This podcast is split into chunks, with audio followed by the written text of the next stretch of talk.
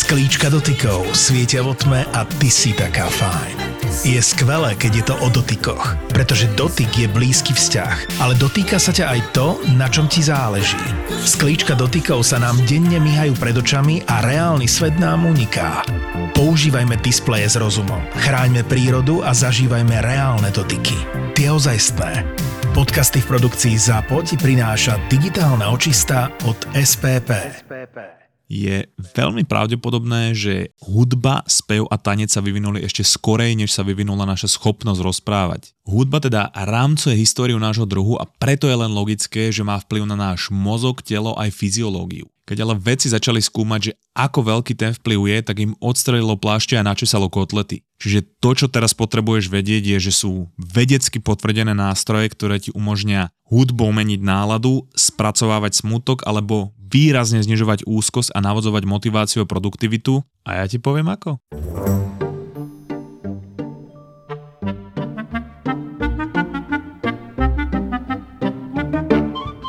Tento štvrtok budem na konferencii Stratégie Fórum v paneli o podcastoch a je to akcia pre všetkých, ktorí sú zainteresovaní v nejakých aktuálnych trendoch v oblasti média a marketingu. Bude tam podcast Vražené psyche naživo, s Ríšom potom budeme v paneli o podcastoch. Je to štvrtok, 19. oktobra v konferenčných priestoroch Národného futbalového štadiónu. Začíname o 14.20, pozri si program, odkaz dám aj do popisu epizódy. No a teraz, jeden z mojich obľúbených príbehov v súvislosti s tým, aký dokáže mať hudba vplyv, je Woodstock. Bol to jeden z prvých hudobných festivalov, ktorí sa uskutočnili v roku 69 Áno, to je jeden z dôvodov, prečo je obľúbený, ale v každom prípade on sa mal uskutočniť v meste Woodstock, ale miestni to nedovolili, takých zachránil nejaký farmár, ktorý vlastnil veľké pozemky nedaleko a festival sa teda uskutočnil na nejakej obrovskej lúke. Festival bol organizovaný ako reakcia na vtedajšiu vojnu vo Vietname, pretože v Amerike bola vtedy obrovská vlna odporu proti tomu konfliktu. Ten festival propagovali ako 3 dní mieru a lásky a zošla sa tam obrovská hippie komunita, pretože to bola vtedy ich éra. Na Woodstocku hrali legendy ako Jimi Hendrix, Janis Joplin alebo The Who a bolo tam vyše pol milióna ľudí. A toto je pre mňa neuveriteľné, že koľko ľudí sa spojilo pre túto jednu myšlienku proti vojne, ktorú zhmotňoval tento festival a teda rôzne žánre hudby. Woodstock a myšlienka s ním spojená rezonovala celou Amerikou a svetom, kde sa snažili podobné festivaly replikovať a je dodnes jedným z najznámejších a najlegendárnejších festivalov, aj keď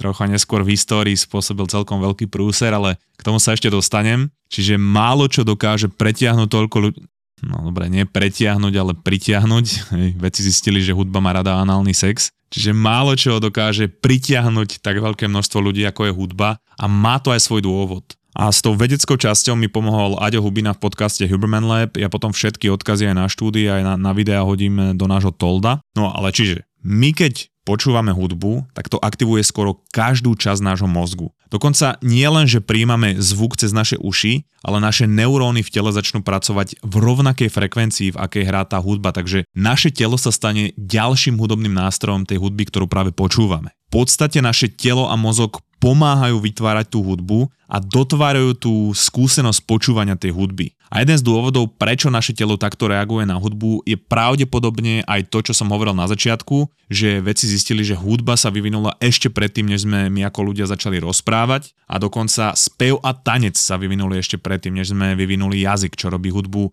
jednu z najzákladnejších fórien komunikácie bez ohľadu na to, či má alebo nemá text. A inak análny sex sa polo 69 sa vyvinuli ešte skôr ako spev a tanec, takže toto je podľa mňa ešte základnejšia forma komunikácie. Každopádne, my vieme, že hudba dokáže opísať emóciu niekedy ešte lepšie, ako ju vieme vyjadriť, pretože to, čo cítime, je veľmi komplexné a vo väčšine prípadov sa to nedá opísať slovami. Keď napríklad pociťuješ smutok, tak nevieš opísať, ako ten smutok vyzerá, či to niekde bolí, kde to bolí, či to navodzuje pocit nevoľnosti, úzkosti a kde to navodzuje tento pocit. A preto vie hudba vyjadriť komplexné emócie do neskutočného detailu a tým nás vytvára napríklad pocit empatie voči iným ľuďom. Nie je to ale len o vyjadrovaní emócií, pretože hudba dokáže našu emóciu a to, ako sa cítime, zmeniť. A nehovorím teraz len o smutku, ale aj o šťastí a dokonca aj motivácii, sústredení alebo odburávaní úzkosti. Na všetky tieto veci ti dám konkrétne nástroje, ale poďme ešte ďalej. To, čo hudba vie okrem tohto všetkého robiť, aby toho nebolo málo, je komunikovať nejaký zámer. Čo napríklad poznáme z histórie je, že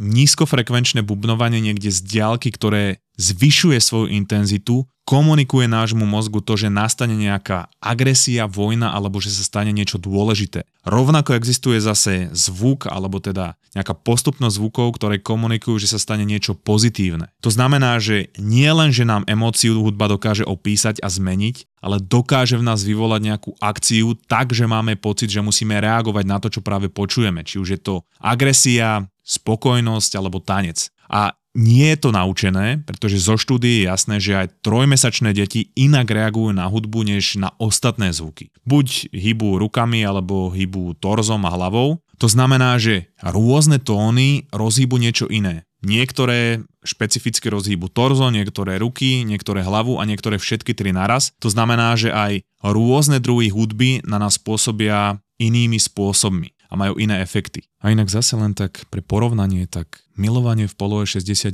dokáže vyjadriť empatiu ešte viac, dokáže zmeniť emóciu ešte rýchlejšie a komunikuje jasný zámer využívať jednu z najstarších fóriem komunikácie a to je komunikácia nášho pelikána a buchtičky. Ale ešte predtým, než prejdem na jednotlivé nástroje, ktoré ti umožnia hudbou manipulovať svoje emócie, motiváciu, úzkosť a vytvárať akciu, tak vráťme sa k tomu príbehu, ktorý som začal, pretože tu pochopíš, aký veľký vplyv môže mať hudba na naše akcie. Po veľkom úspechu Woodstocku 69 chceli tú myšlienku toho festivalu zopakovať na konci milénia pri 30-ročnom výročí od pôvodného festivalu a organizátori našli fantastické miesto pri New Yorku na opustenej vojenskej základni. A už toto bolo pre veľa ľudí zvláštne, že myšlienku mieru a lásky idú komunikovať prostredníctvom toho festivalu na bývalej vojenskej základni. Ten festival bol pôvodne zamýšľaný pre 120 tisíc ľudí, ale nakoniec ich tam bolo viac ako trojnásobok, na čo neboli organizátori absolútne pripravení. V tom areáli bolo strašne veľa betónu a bolo obrovské teplo. Čiže ten betón sa rozpálil a ľudia sa nemali kam skryť. Voda bola príliš drahá a boli tam hodinové rady, čiže tí, čo ste boli tento rok na Ramštáne, si to viete predstaviť. Tiež tam bolo hrozne veľa bordelu, ktorí nestihali upratovať, takže návštevníci festivalu boli už hneď na začiatku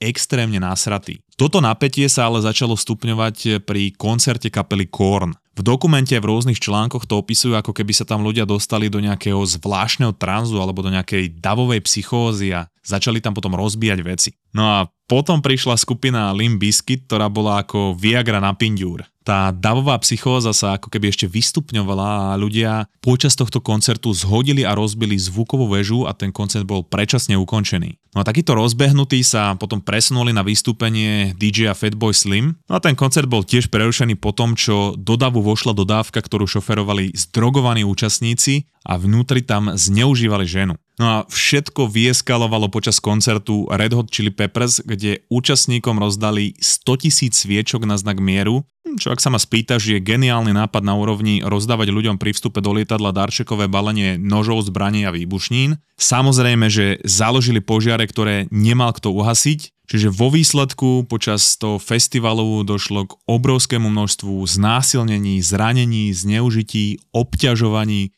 obrovským škodám na majetku a dokonca tam zomreli traja ľudia. Toto asi úplne nie je stelesnenie myšlienky mieru a lásky, je to pravý opak. A zase to je taký, že príklad na opačnej strane extrému. Je o tom inak dokument na Netflixe, ktorý odporúčam si pozrieť. A teraz samozrejme, že by sa to nestalo, keby to bolo lepšie organizačne zvládnuté a ľudia by neboli nasratí. Ale tú zápalku do ohňa a ten trans v ľuďoch podnietila tá hudba, ktorá aj na základe toho, čo som hovoril, vie v ľuďoch podnietiť rôzne druhy správania extrémnych situáciách, ako bol Woodstock 99, v kombinácii s drogami, alkoholom a frustráciou to môže byť aj agresia.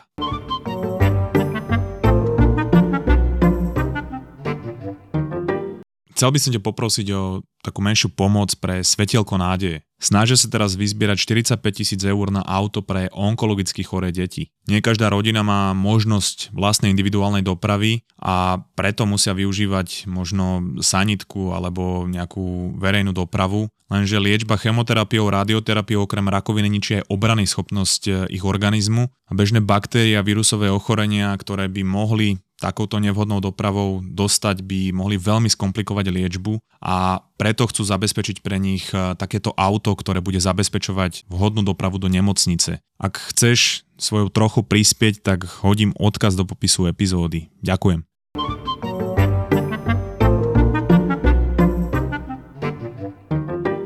No a teraz tie konkrétne efekty a nástroje. Väčšina metaanalýz a štúdií, kde ľudia počúvali svoj obľúbený žáner hudby po dobu 10 až 30 minút, ukazujú, že sú tam podstatné efekty toho, aký má na naše telo a mozog hudba vplyv. Napríklad, Znížil sa ich pokojový tep srdca, ak nie počas, tak po počúvaní hudby. Zvýšila sa ich variabilita srdcovej frekvencie, skratka je HRV, a tento ukazovateľ vyjadruje aktiváciu sympatického alebo parasympatického nervového systému, teda fight alebo flight, čiže bojuj alebo uteč mechanizmu. Pri aktivácii sympatického systému sme viacej ostražití a sme viacej orientovaní na akciu. Parasympatický je zase naopak odpočinok a trávenie a 69. Čiže v jednoduchosti, ak je HRV vyššie, tak parasympatický systém spomaluje naše dýchanie, srdce, čiže sme viacej v pohode a toto je to, čo spôsobuje hudba, že nám stúpa naša variabilita srdcovej frekvencie. Ja si napríklad pozerám každé ráno dáta z prstenia, aké HRV som mal počas noci a na základe toho súdim, že či je všetko v mojom tele v poriadku, či môžem dať telu dneska nejakú záťaž, alebo aká veľká tá záťaž môže byť a celkom mi to funguje.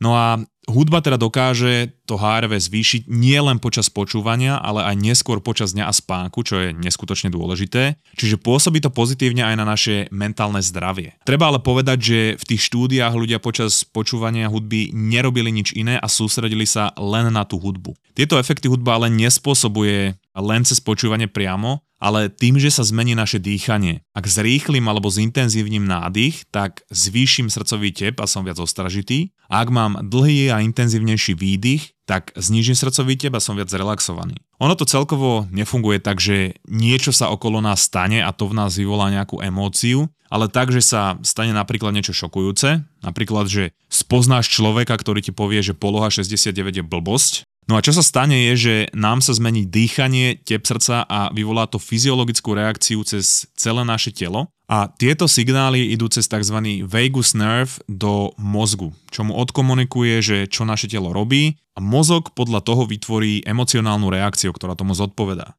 Čiže hudba mení naše dýchanie, keď tam je napríklad moment očakávania, napríklad čakáme na drop, teda rýchlejšie sa nadýchujeme a keď tam je uvoľnenie tej tenzie, tak dáme výdych, čo nás zase môže zrelaxovať. Takže je jasné, že výberom hudby vieme vytvoriť relaxáciu alebo napríklad aj motiváciu a ostražitosť. V jednej štúdii dokonca dokázali znižiť úzkosť v priemere o 65% a to pri počúvaní konkrétnej skladby po dobu iba 3 minút. Táto skladba bola dokonca rovnako účinná pri relaxácii ako predpisovaný benzodiazepam s otrasnými vedľajšími účinkami. Ten song sa volá Weightless od Marconi Union Zase hodím video na naše toldo a nemusí to byť ale tento konkrétny song, ale je veľa relaxujúcej hudby, ktorá má podobný efekt, čiže keď budeš mať nejaký výrazný stres alebo budeš pocitovať nejakú náhlu úzkosť, normálne si urob playlist, kde si nájdeš takéto relaxačné zvuky, ktoré ti pomáhajú. Na 3 minúty chod niekam bokom, pusti si to, a môžeš potom fungovať ďalej. Rovnako ak máš problémy so spánkom, tak si môžeš dať pred spaním nejaký relaxačný song v kombinácii s relaxačným dýchaním. A ak chceš vedieť viac o nejakých dýchových cvičeniach e, na relaxáciu, tak si daj epizódu 93, volá sa, že dých a pich. Tam o nich rozprávam, čiže môže to byť pomoc pri úzkostiach, strese, ale môže ti to aj pomôcť skvalitniť tvoj spánok. No a toto je relaxácia, ale poďme na ten opačný stav, to znamená motivácia a ostražitosť, pretože hudba aktivuje tzv. naše premotorové a motorové obehy, ktoré slúžia na to, aby nás mobilizovali zo súčasného stavu do nejakého iného stavu, teda do pohybu. Zvyšuje sa teda výrazne pravdepodobnosť, že uvedieme naše telo do pohybu a to neznamená len tanec. Takže dalo by sa povedať, že hudba cez naše neuróny pripravuje naše telo na akciu. ak počúvaš hudbu, ktorá je rýchlejšie než 140 až 150 BPM, tak sú tieto obehy aktivované a vytvára to vyššiu motiváciu sa hýbať. Uvoľňuje sa dopamín, norepinefrín a epinefrín a toto sa deje bez ohľadu na to, či tú pesničku poznám, či poznám text, alebo či je ten text motivačný. Čiže ak sa mi niečo nechce, napríklad ísť do fitka, ísť si zabehať, ísť pracovať, tak 10 až 15 minút e, počúvania rýchlej hudby môže zmeniť tento stav, alebo môže ma aspoň posunúť k tomu, že nebudem neaktívny a bude sa mi ľahšie začínať. Ja používam svoj playlist Dark Clubbing, ktorý som si požičal od Aim to Head, kde je elektrohudba, synthwave,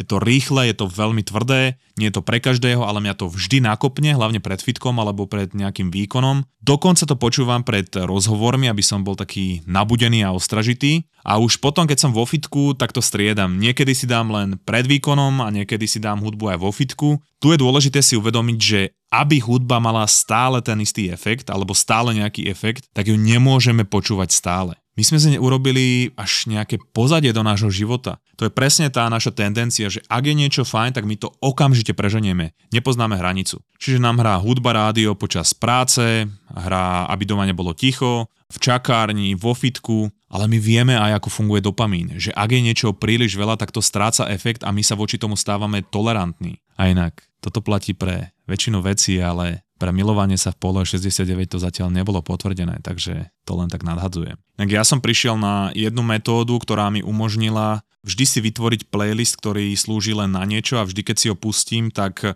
môj mozog vie, čo bude následovať, čo je extrémny lifehack a rozprávam o tom v bonusovej časti našej aplikácii Toldo, kde sa opieram aj o jeden veľmi, veľmi osobný príbeh a veľmi taký emocionálny posun, ktorý sa mi stal počas LSD a súvisí to aj s hudbou, súvisí to aj vlastne s nejakým uvedomením a o ňom som ešte nerozprával, takže aj o týchto veciach rozprávam v bonusovej časti našej apke Toldo, kde dávame bonusovú časť každý týždeň za nejaký malý poplatok, čím nám vlastne ľudia umožňujú venovať sa tomu na, na full time. Odkaz na naše Toldo bude v popise epizódy. No a samozrejme, čo aj mňa, aj extrémne veľa ľudí zaujíma, je, že čo hudba a sústredenie, čo hudba a práca, čo hudba a produktivita. No a čo štúdie ukazujú je, že 40 Hz binaurálne byty môžu pôsobiť dobre na koncentráciu a rovnako tiež white noise alebo brown noise. A ideálne, ak to je v slúchadlách, môžeš si to nájsť na YouTube alebo si stiahnuť aplikáciu Brainwave. No a ak ľudia mali pustené tieto zvuky, tak dosahovali najlepšie výsledky, čo sa týkalo nejakého výkonu pri práci. Toto sú ale teda nejaké zvuky, ale čo sa týka hudby pri práci, tak dáta hovoria jasne. Ľudia podávajú najlepší výkon pri mentálnej práci, ak ju robia pri úplnom tichu v porovnaní s hudbou. A po toto sa nevkusným vlnovkovým podpisom podpisujem, pretože ja viem, ako tvorím a píšem, keď mi hrá niečo v pozadí alebo keď ma niečo otravuje. Druhé najlepšie pri hudbe bola hudba, kde sú len nástroje, napríklad klasická hudba a je to tichšie, to znamená, že to až tak nehučí, až, to, až tak to nevnímam a tohoto ja som veľkým fanúšikom. Toto je jeden z mojich najpočúvanejších žánrov a potom, čo je zlé, je, keď pri robote počúvaš hudbu s textom a najhoršie je, keď počúvaš obľúbenú hudbu s textom, ktorý poznáš. Uh, my totiž, keď čítame, tak si vytvárame ten narratív slov a vied v hlave a keď počúvaš hudbu a text, ktorý poznáš, tak zrazu sa bije to, čo počúvaš s tým, čo čítaš, s tým narratívom, ktorý sa tvorí v tvojej hlave. Ale teraz pozor, ty môžeš využiť tvoju obľúbenú hudbu s textom počas pauzy medzi učením alebo medzi sústredením, pretože takáto hudba narušuje sústredenie len keď ju počúvam počas práce. Ale počas pauzy funguje ako motivátor. Ideálne to je tak, že máš na sústredenie nejakých 90 minút a potom máš pauzu, ale niekomu viac môže vyhovovať blok 30 minút alebo 60 minút práce a tá pauza, či už je 10, 15, 20 minút, môžeš si počas nej počúvnuť nejakú rýchlu hudbu, motivačnú hudbu a je dokázané, že to vie zlepšiť sústredenie a schopnosť sa učiť ten materiál, keď sa k nemu potom vrátim. Čo ale neodporúčam je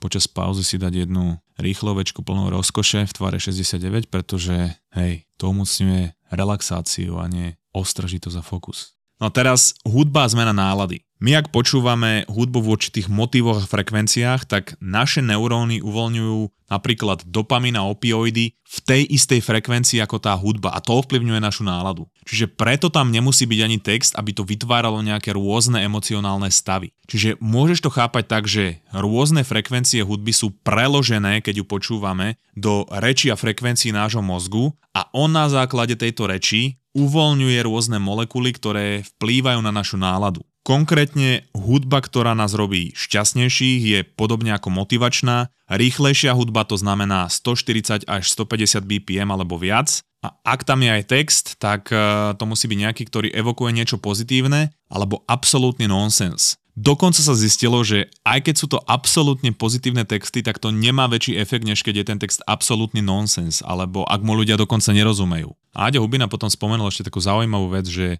možno umelá inteligencia bude vytvárať hudbu, ktorá nám bude vedieť absolútne zmeniť náladu, že možno to bude nejaká kombinácia tónov a zvukov, ktorú sme ešte neskúsili a bude to pôsobiť napríklad antidepresívne. Čiže môže tvoriť e, povedzme personalizované zvuky a tóny na základe našej fyziológie a reakcií a my budeme takto vedieť manipulovať naše pocity. Inak ak teda chceme vďaka hudbe zmeniť našu náladu alebo teda byť spokojnejší, tak ju musíme v priemere počúvať 9 minút. Zvláštny čas, ale to naznačujú štúdie. No a opak tohoto je zase smutná hudba, to je zase taká pomalšia, 60 BPM a ešte pomalšie. Čo je zaujímavé je, že táto akože smutnejšia hudba aktivuje svaly v našej tvári tak, že sa mračíme alebo máme taký vážny pohľad. A teraz, že na čo je dobré navodzovať si pocit smútku hej, pri hudbe. Jordan Peterson, známy psychológ, ktorého knihy mám prečítané, urobil v minulosti strašne veľa dobrej roboty, ale teraz z môjho pohľadu mu nedávno zajebalo. A vo svojej knihe hovoril o niečom zaujímavom.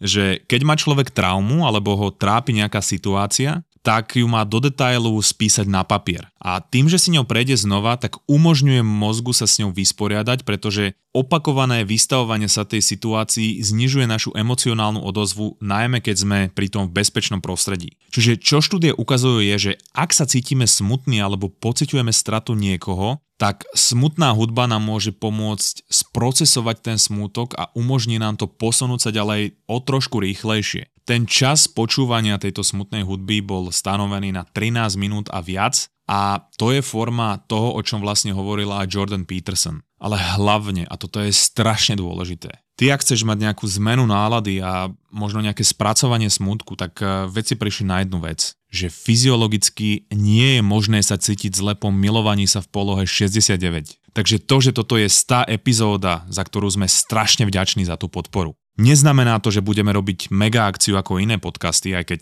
nejaké akcie budeme samozrejme robiť, pretože my si s tou mega akciou pre našu komunitu s live podcastom počkáme na 169. epizódu.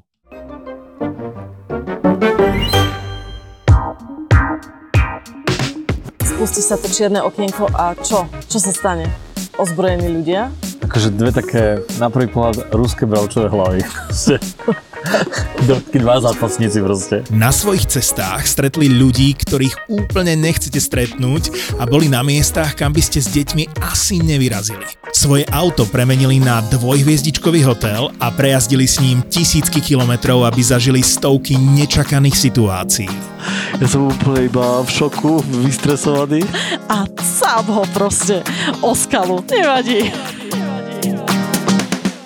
Toto naozaj nevadí, aspoň máme ďalší príbeh do podcastu. Pusť si Road Trip, normálnu rodinku s dvomi malými deťmi na cestách. Vyrážame na cestu, ideme na dva mesiace, sme pobalení v aute.